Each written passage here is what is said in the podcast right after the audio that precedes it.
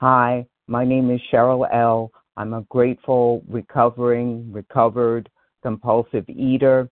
Uh, I qualified to speak at this meeting having released 100 pounds. Um, I've been abstinent in this program since May of 2012, uh, one day at a time, and uh, been maintaining that 100 pound weight loss. Uh, that's pretty much the housekeeping for me, the biographical information. I'll fill in a little bit more as I continue to speak. Um, I want to say that I came in at the tail end of the previous meeting, and the topic that they were working with was acceptance. And I'd sort of like to piggyback off of that, but I'm going to talk about acceptance in terms of life on life's terms and accepting my reality. And um, I think that'll be my topic for tonight. Um, I want to start off by saying, uh, by giving you a quote from a guy called Leo Christopher. And um, the quote is That's the lesson of life, isn't it? It gives us one person who both shows us that true love exists and that fairy tales don't. And um, when I was a very little girl, my mother used to read me fairy tales and take me to dance recitals, and I led a charmed life. And then reality kicked in. Um, at this time in my life, I'm dealing with uh, some major life transitions. My husband um, uh, was diagnosed as uh, diabetes, uh, diabetic, and he had some other uh, serious medical issues. Uh, his physical limitations um, due to age and illness require downsizing our family business. It was never that large, but uh, even so, we have to offload some stuff, let go of some stuff.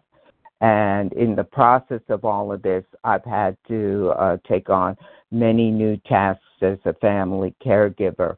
Um, and I'm just thinking that maybe uh, I need to drop some of those labels. I never wanted the family caregiver role, but it has continued to turn up in my life, in my family of origin, and with my autistic son, and now with my husband. Up until I came back to OA in 2011, I tried to escape what uh, I was being taught um, by my family of origin and other people around me. I distanced myself from others with food, alcohol, and nicotine. Um, I started, some of you may have heard me speak before at this meeting. Um, I started compulsively eating when I was about eight years old, and it just progressed as the disease does. Uh, working the program for me includes uh, studying the steps, and I've learned to ask my higher power for help, uh, keeping the lines of communication open through prayer and meditation. Um, one form of meditation that I use is a popular app, um, which I use daily for 10 minutes. And during those few minutes, I've learned to sit quietly and notice what's going on with me physically, mentally, and spiritually. I've learned to notice and not judge or back away from what I find. Um, I, I'm a great runner. I'm an emotional runner. You know, fight or flight. I wouldn't fight you. I'd run the other way as soon as possible. Um, but I've uncovered resentments and fears with the last fourth step I did, which the meditation sort of led me into and everything. And um, I've found those resentments and fears and I've sat with them. Uh, I had a resentment uh, for one. I found a resentment that my parents couldn't uh, sort out their marriage a resentment that none of the adults explained what was going on and let a five year old take on the guilt for disrupting the marriage and um, fear of being abandoned by the remaining parent. I often got uh, threatened with uh, being put into a home and everything uh, if I didn't obey, comply, uh, do what my parents wanted, and grief at the loss of a lifestyle and connection to family. I ate over all of this, and as time went on, the situation got more complex with my mother's and brother's disability and the family expectation that I was going to take care of everyone and everything. Uh, you're smart. You can do it. You can figure it out. Um, you know, you're going to stay till you're 25 years old, not get married, not have a life of your own. Uh, just stay and take care of us. You're going to be your brother's guardian and everything. All this stuff was put on me because I was perceived as a responsible person um, but addiction is misplaced responsibility, and I was taking on responsibilities that really didn't belong to me and uh, shouldn't really be put on any kid. And um, I didn't have the courage at the time to hand people stuff back to them. Um, the only problem I had was that I didn't know how to take care of myself. I went from one destructive situation to another, uh, twice married to men with addiction issues, in addition to my own addiction issues uh, that were progressing. And it was only after my son was born and I had postpartum illness that I really started to look at my life uh, to come back to OA, which I first encountered with, in my first marriage, and to go back to therapy even then there were many false starts. I am a multiple relapse survivor and um, everything. Uh, eventually, it dawned on me that what I was angry about wasn't was my believing a fantasy about be uh, and about being sold a bill of goods about marriage. Um, a friend of mine in OA talks about having a bad picker in terms of picking partners and everything. Uh, I had a bad picker because nobody taught me how to have a good one. Uh, the people ahead of me in uh, life in my family, they didn't have good pickers, and the people ahead of them didn't have good pickers and everything. And you can't teach what you don't know. Um, when I accepted that um, I wasn't going to get the white picket fence and the 3.5 kids and uh, Donna Reed life and all the rest of that. That I wasn't that person and I couldn't be that person. And if I tried to be that person, I was going to stay sick and everything, and that I needed to find Sheryl and who she was and accept her for who she was and accept what was happening to me um, and to learn how to take care of myself. Um, the struggle stopped. Um, I could relax. I could put the food down.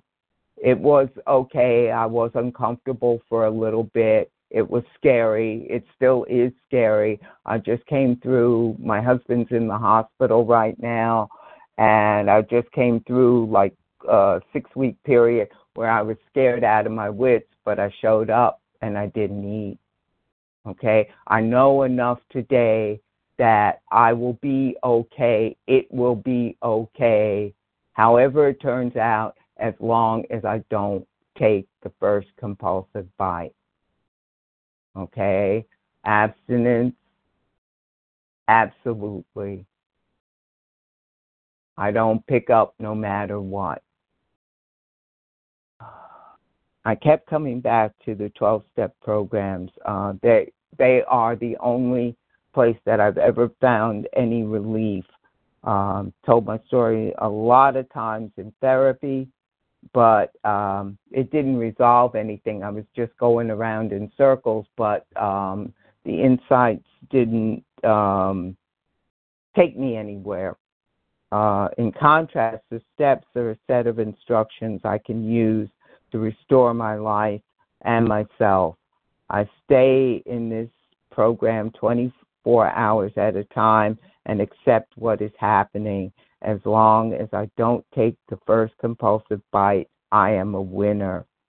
Um, like I say, things have been pretty topsy turvy, and I'm not the person that um, mass culture would have me be, and um, trying to be that sets me up for failure. But um, today I'm me, I'm real, I'm feeling, healing, and dealing. And um, life is not without problems, but it's mine.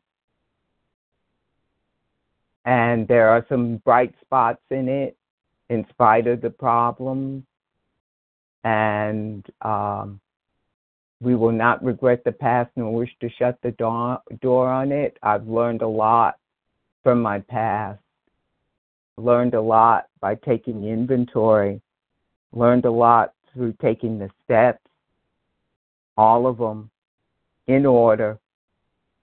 Um, I always liked the idea of a higher power, of God. I always felt that I wanted to believe in God. I didn't know that God would help me with everything, every last thing. I thought God was only for the big stuff, but God helps me all the time. My higher power is there for me, has my back.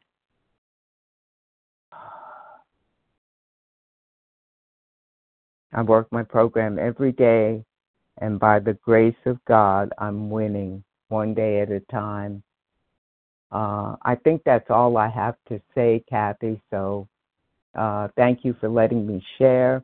Thank you all for your service and for being here. And I'll say good night. Thank you.